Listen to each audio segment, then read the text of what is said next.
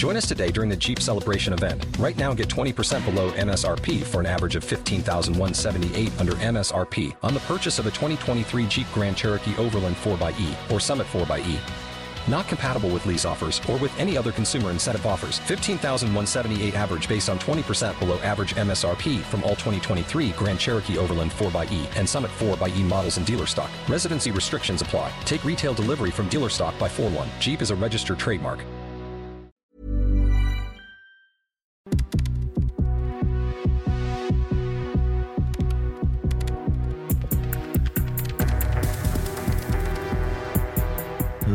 I'm Hooton, and welcome to Kernels, which is on the road this week as I uh, taken a week and a half off to head to Japan for a little bit. Kind of ostensibly out here to start work on a new script, but the uh, script writing to uh, beers and ramen ratio is not quite as balanced as I'd hoped. But I'm having a, having a nice time. Uh, I was in Tokyo to begin with, first time there. It was amazing, bonkers, surreal as as expected few days, and then I head out to the countryside. And uh, if you ever find yourself in a lovely little town called Takayama, there's a a bar down there, down an alley called Desolation Row, run by an old man named Ken. And it's just a little living room filled to the brim with records, about 3,000 records he's collected over the years. And you'll sit down in there, and he's got a wide selection of whiskies, and Ken will look after you. It was a lovely place to be. I'm now in Kyoto, and uh, I figured I didn't want to skip a week, so I'm recording this from a ryokan, a little Japanese inn. Um, literally sat here in a yukata and haori, the traditional dress, drinking a green tea, recording kernels. So I apologise for the uh, lower audio quality than usual. I've tried to uh, mitigate that as best I can by throwing a duvet over my head to minimise the echo. So I hope you can hear me all right. So shortly before I left, I spoke to Steven Soderbergh, who's a director I kind of envy, really. If you look at the careers of, of big directors and you think of ones that must be fun, Steven Soderbergh definitely seems like a fun job because he he tends to he makes these kind of big, fun, not overly cerebral movies. You know, you got the Ocean's trilogy, Erin Brockovich, Magic Mike. But then around that, just to keep himself entertained, he finds time to make complete oddities. Like uh, in 2005, he made this film Bubble that has uh, no traditional script and only uses non-professional actors that he recruited from West Virginia and Ohio, where the film was being shot. I think the uh, lead actress was found working the drive-through window of a KFC. So he kind of he pays the bills with these big movies that are still great, and then still finds time around the edges to do something a little bit interesting and experimental. He's also an interesting man to talk to because he's such a huge consumer of content. You know, a lot of a lot of the directors I talk to don't really keep up with current movies. You know, they're focused on what they're doing, or they're kind of from a, a different kind of perhaps golden era, and they don't really watch everything new that's coming out. But Steven Soderbergh watches about as much as is possible for a human to. You should check out his blog where he lists every year every single thing he's watched, be it film or TV, and everything he's read, be it a novel or a play. So it was kind of fun to have a conversation with him, a bit like you would have with a friend, just about what they've been watching and what they like, they've liked this year and what they haven't. So that was good fun. I pulled him up on his list a little bit, asked what he made of uh, some of the stuff he'd been watching, and then we also spoke about Logan Lucky, his new film, which is super interesting because it's, you know, a lot of heist movies. There's a heist within a heist, but this film is essentially a heist within a heist within a heist.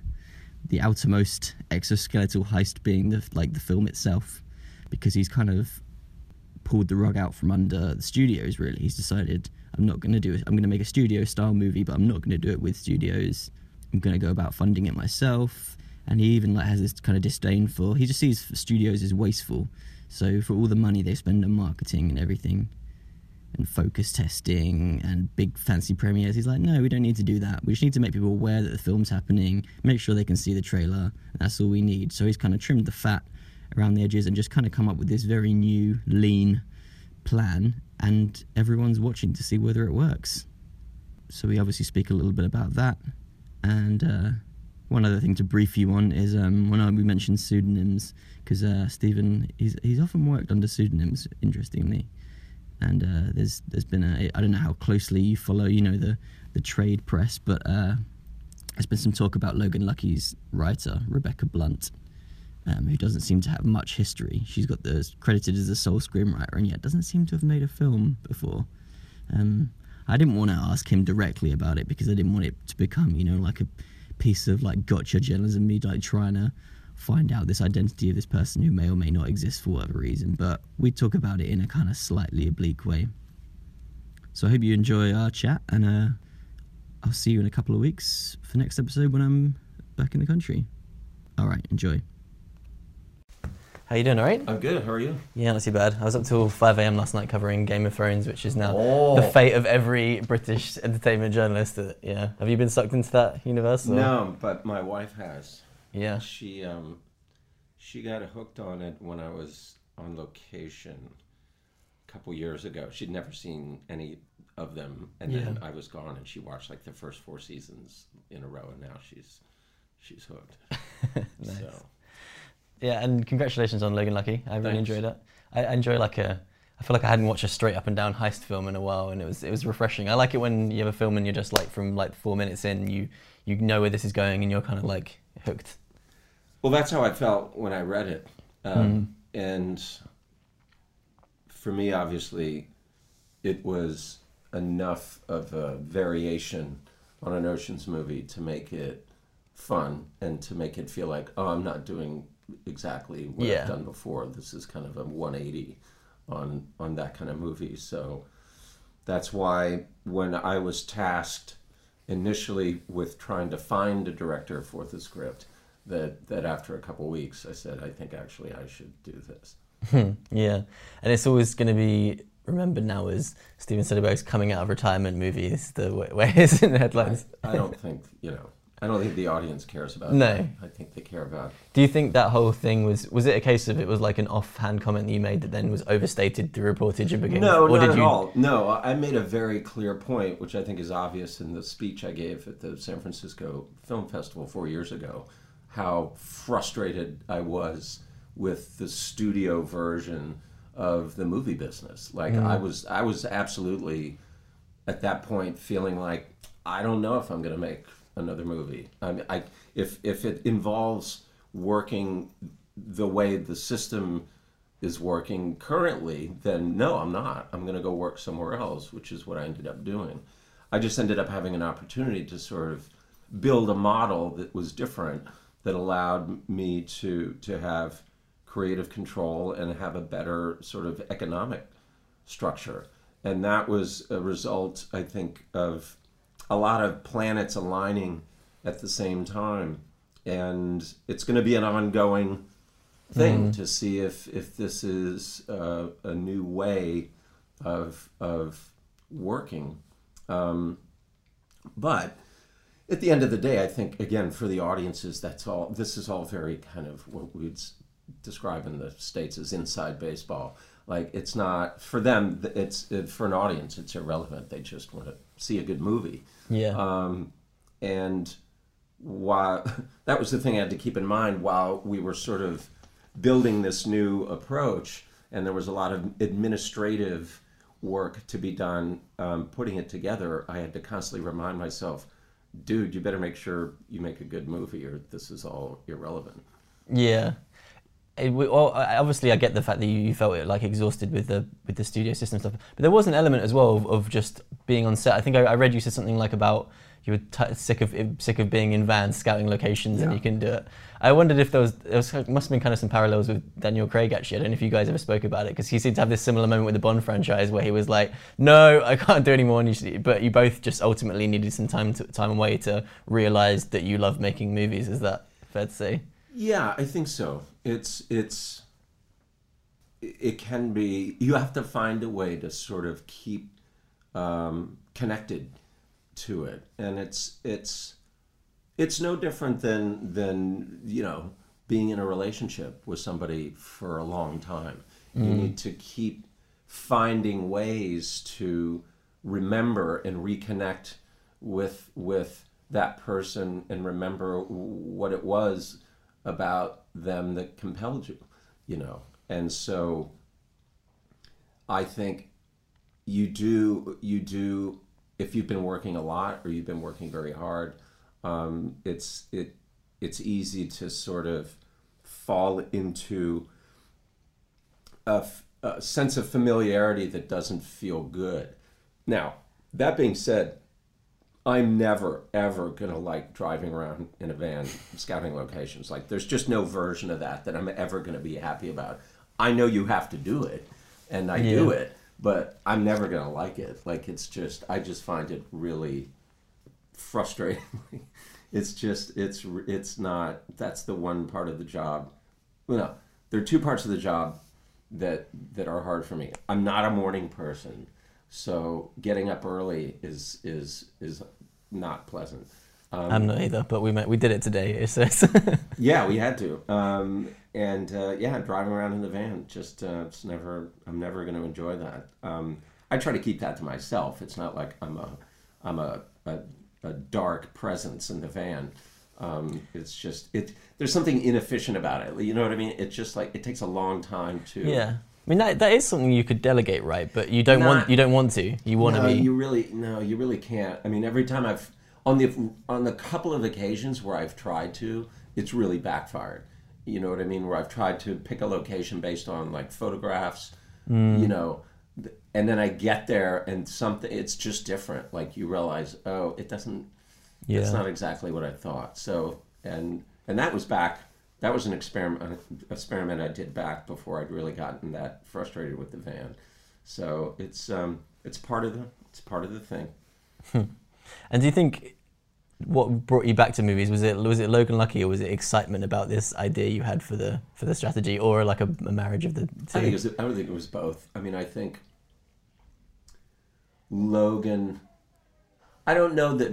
Well, listen, you know, Logan felt to me like the perfect test case for this because it was a broad appeal film that you could cast um, movie stars in and would look to an audience like a like a regular Hollywood movie. Um, I felt like it needed it needed that it needed to be that. Um, so it seemed yeah it seemed like some things were kind of lining up that that needed to line up. Um, so so I sort of started running toward it, and the good news for me because I value the experience of making the film a lot was that this was from beginning to end although it's not quite over yet like really really fun. And and it it was it went the way I hoped. I had the creative experience that I that I hoped I would have and I've had the sort of practical professional experience that I hoped that I would have so for me it's been it's been a big it was exciting and, and i'm excited still about trying to put other projects through this Yeah. system Yeah, I think it's a it's a very savvy choice. I think it's a it's a very it's a film that's very hard to dislike. I think I think people are going to enjoy it. it seems like we've gotten i I have to say a, a better critical response in the states than i thought we would it's not a movie that i went in thinking oh we're going to get really good reviews um, that, so that was a, a sort of nice surprise but yeah i mean look it's possible that I mean it happened. I it to me, I look at the movie and I go, "Wow, you've just got to be in a really weird place to to literally not be able to pull any pleasure out Yeah, of this." yeah. Like I I don't know what to say to that. You know that I'm really sorry you're you're you're you're in that spot where you just look at this and you're angry. I don't know what to say to that because it seems it seems although not uh, craven in its desire to to please you, it's certainly yeah a tough movie to hate. Yeah, yeah. It must have been a lot of fun to shoot. Such a like a talented cast. Um, I was just talking to Adam Driver, who I just I love. Like he's just so much fun to watch on screen. Yeah. I was saying how my favorite line line of his in the whole in the whole movie was just "Yep." Don't know if the one I mean, where he's Yeah, like, "Yep." Yeah, in the prison. yeah. Yeah. I know. I know. He's. I was so glad we got him. I've I've been sort of following him for a while and think he's really unique, and and it was fun. I think for all of them, for, I could say this about Daniel too. it was fun to watch them be able to do something where they were having fun. You know, um, I think for Daniel, the ability to just cut loose and not have to. I told him, I don't care how you look. I don't like. There's nothing to protect here. There should be like scorched earth. You should like annihilate everything that came before this. Like just go. Yeah. And he really took that to heart. Yeah. Um, I was thinking about uh, the pseudonyms throughout your career. Um, are they less or more fun now the internet is able to analyze everything surgically? Oh, I think you know maybe more fun. Maybe it's more fun because now there's the Head over to Hulu this March, where our new shows and movies will keep you streaming all month long. Catch the award winning movie Poor Things, starring Emma Stone, Mark Ruffalo, and Willem Dafoe. Check out the new documentary, Freaknik The Wildest Party Never Told, about the iconic Atlanta Street Party. And don't miss FX's Shogun, a reimagining of the epic tale starring Anna Sawai. So, what are you waiting for? Go stream something new on Hulu. How would you like to look five years younger? In a clinical study, people that had volume added with Juvederm Voluma XC in the cheeks perceived themselves as looking five years younger at six months after treatment. Look younger, feel like you. Add volume for lift and contour in the cheeks with Juvederm Voluma XC. Reverse signs of aging by adding volume to smooth laugh lines with Juvederm Volure XC. For important safety information and to find a licensed specialist, visit juvederm.com. That's J U V E D E R M.com. Not for people with severe allergic reactions, allergies to lidocaine, or the proteins used in Juvederm. Common side effects include injection site redness, swelling, pain, tenderness, firmness, lumps, bumps, bruising, discoloration, or itching. There's a risk of unintentional injection into a blood vessel, which can cause vision abnormalities, blindness, stroke, temporary scabs, or scarring. Talk to a licensed specialist to find out if it's right for you. the theories are get crazier and crazier and go deeper and deeper. Um, but there's a real. I think there's a. I'm I'm I'm really into the idea of of pseudonyms and sort of alternate um, identities because there's a real. It can free you up in a way, and I think particularly for writers, um, it can be a it can be a valuable tool to kind of step outside yourself, you know. And again, this issue of like protecting some idea that that people may have of what somebody with that name does and is capable of. Yeah. And to be able to kind of step out, you know, from that and look at it from the outside, and I think is a really valuable thing. It was fascinating to me the the controversy that sort of uh, sprung up around the Elena Ferrante novels, and when she got outed, and yeah. this, this guy did all these like crazy forensics on like real estate and figured it out, and Yeah. and I had a very mixed feeling about that because I loved those books, and and I guess I felt. I, I certainly was not a person that felt like I have a right to know this. Yeah. You know, I really didn't care. All I cared about was the books, and so um, while while I would never say that, you know, you, that that journalist isn't allowed to go and try and explore that and excavate the the mystery. I, I can't say that I felt it was necessary or that uh, I'm not sure what was served Yeah. by that. Like, do we all feel better? Yeah, there's the most like egregious example of that over here actually with um, the musician Burial. I don't know if you know him. No. Um, who's he was like amazing, like and um, and just never ever, which wanted to remain anonymous, and like a tabloid journalist like hounded and found it, and all they'd found was like, oh yeah, it's this guy who lives here, and I was like, well, that doesn't really help or serve. it. Yeah, I mean, does it like? I don't care who Banksy is. yeah, All I care about is the art, you know. And it really doesn't. I don't. I, I'm not. I would have no interest in like finding out, and especially as time goes on, I really don't, because I feel like, well, I I- don't. It doesn't change anything. It doesn't. I just I don't see the need to know but I'm sure at some point somebody's gonna we're gonna find out Yeah. know, who it is, and and then there'll be a whole thing about that. But I think look, there's a dark version of what I'm talking about where people use another identity to to Misdirect or something. yeah, to misdirect or create something negative, you know, to stir up something negative or to be destructive or to be cruel. Um, you know, there, there, there's no there's no one version of, of any idea. Like if human beings through history have taught us anything, it's that if there's a bad version of something to be done, like human beings will find out how to do it and do it. Yeah. You know, like we're our, our capacity to find the bottom is pretty incredible. um, so, but in this context, in a sort of creative, purely creative space, I think the idea of of multiple identities, shifting identities, um, is really interesting and, and really potentially valuable. Yeah.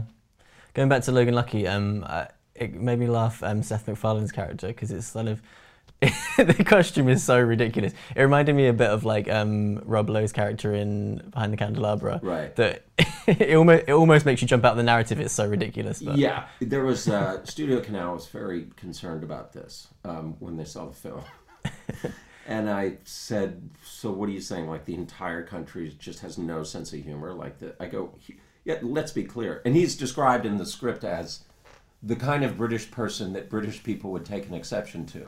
yeah. Um, I said, but the point of it, and I said this to Seth, who was the one who came up with that approach. It wasn't written for for a British person. yeah. And I said, I don't care what you do with this. Just know that he has to create instantaneous hatred by the view, by, like by anybody who sees him. Like it has to be physical. Like how much you, can't stand this guy. Yeah. And so a couple weeks later, he called me and said, "Oh, I've been in the studio like messing around with some stuff, and I think I've got something." And and he said, "Do you, do you mind if he's British?" And I said, "No, not at all." And then I didn't see him until he showed up on set, like with the whole get up, Yeah. and yeah, it's pretty extreme. I think I think it needs yeah. that color. Like it needs Yeah. the movie needs that kind of note, you know, to play with all the other notes. When I think now, I guess the judge, the ju- the way to judge it for me now is, well, what if he didn't do it like that? Yeah. Like it's hard for me to imagine. Like, well, what else would you do? Like it kind of needs to be that.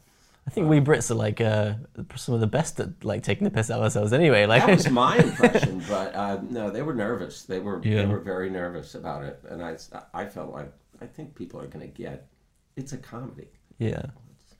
Going back to Behind the Candelabra, which I love, um, that my kind of like my yep moment in that is um, Rob Lowe's slow glass of, and then That little like can't it's not a smile, but there's like lu- fluid leaking out of his mouth. It's he was hilarious. I can imagine. He was that was a fun movie to make too. I have to say, and creatively, I mean, HBO left us, you know, completely alone, and I mean, it was a really good script. Yeah. Um, there wasn't a lot to to sort of monkey with, but that was you know, for a time, it looked like that was going to be the last thing I was going to do.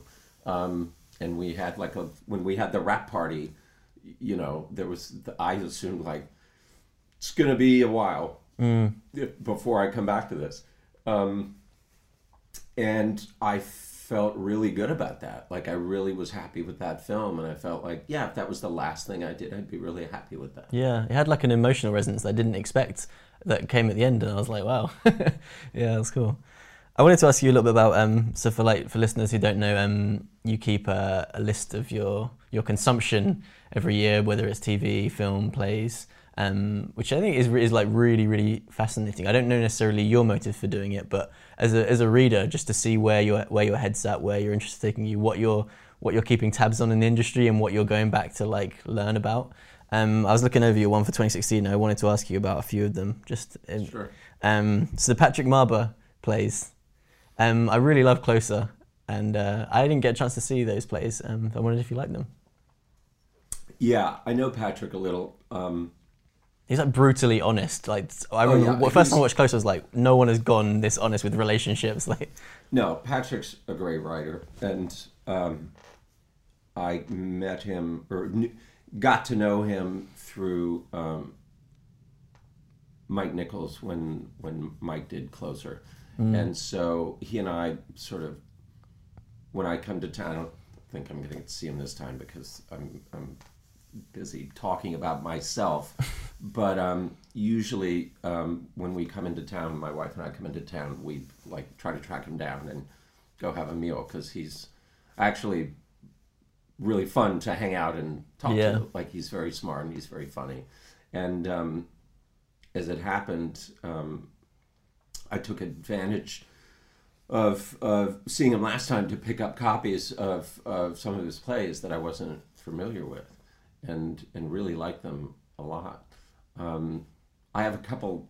I have some ideas that I've pitched him that I'm trying to convince him to to work on. So every time I see him, I kind of bring that up. yeah, Um, oh, I'd love to see you two collaborate. Please like make that happen. something. I know, and uh, I- I haven't, I haven't gotten him uh, to to commit, but uh, I'm gonna keep trying. I yeah, I'd lo- I'd love to do something with him. yeah.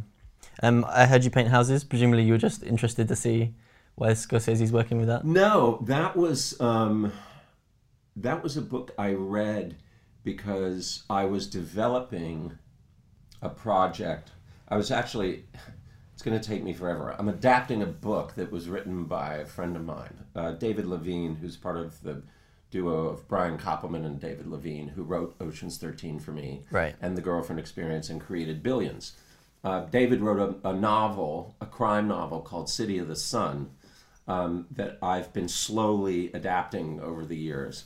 And when I was talking um, early on to a, I wanted to adapt it and produce it, but not direct it. And I was talking to a director about it, and um, th- he read the book and said, "Oh, you need to read. This reminds me of this other true this book about a true Yeah. crime, you know, but tonally, he said it's very similar. So no, it wasn't until months later that, that it was announced that that Scorsese was going to actually adapt that book. It's a really, really interesting book. Mm, yeah, I'm excited for it. I'm surprised he didn't call it I Heard You Paint Houses. That seems like the best name for a film to me. The, the yeah, I guess maybe not. I don't know. Maybe they felt it was a little too kind of complex Yeah. in what it sort of you know conjures. Yeah. You know, and the Irishman just seems simpler. Yeah. All right, I'm going to get the soon, so I'm going to ask you to whistle through these more quickly. Uh, Better Call Saul, which I wasn't ever it got so much acclaim, and I thought was I don't know, I wasn't sure Which about one? it. Better Call Saul. Oh, I love it. You don't like it?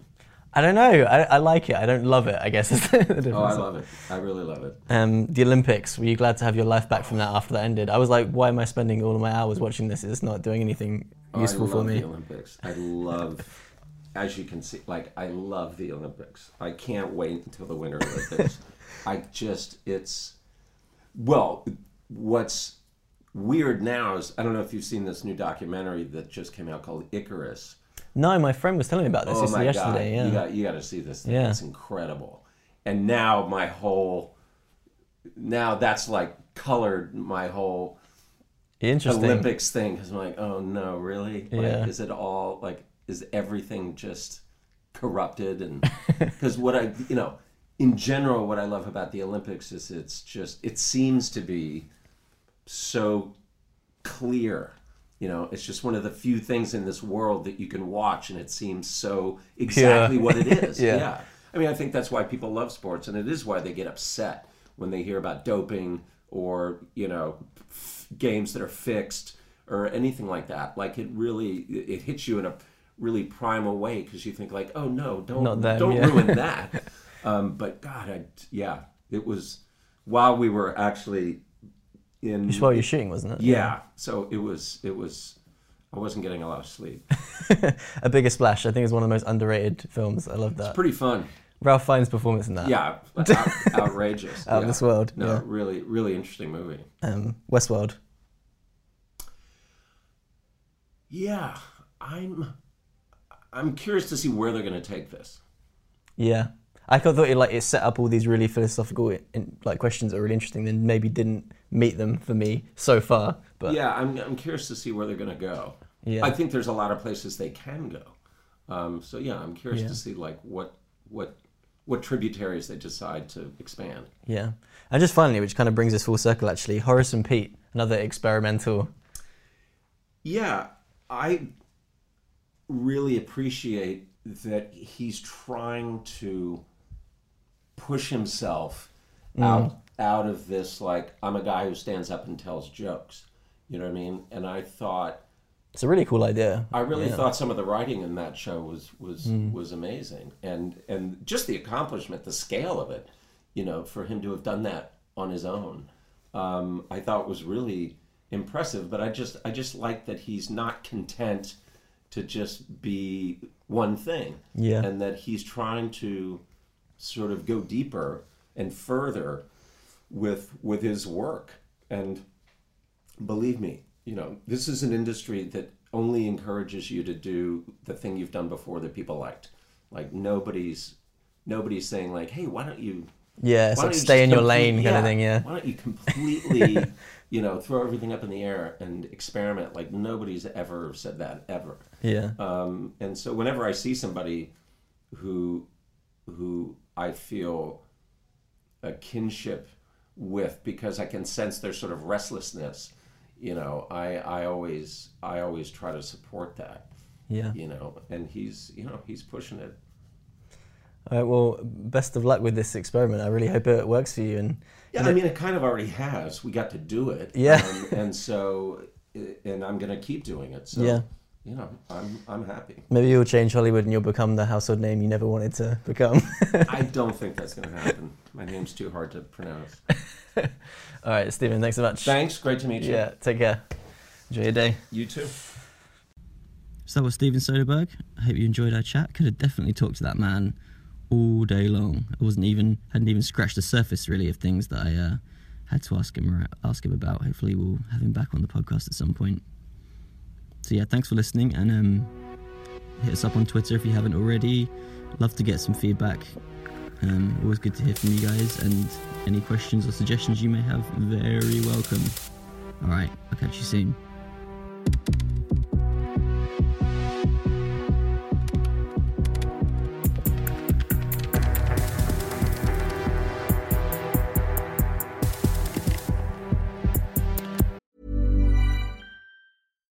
Spin your passion into a business with Shopify and break sales records with the world's best converting checkout. Let's hear that one more time. The world's best converting checkout. Shopify's legendary checkout makes it easier for customers to shop on your website, across social media, and everywhere in between. Now that's music to your ears. Any way you spin it, you can be a smash hit with Shopify. Start your dollar a month trial today at shopify.com slash records.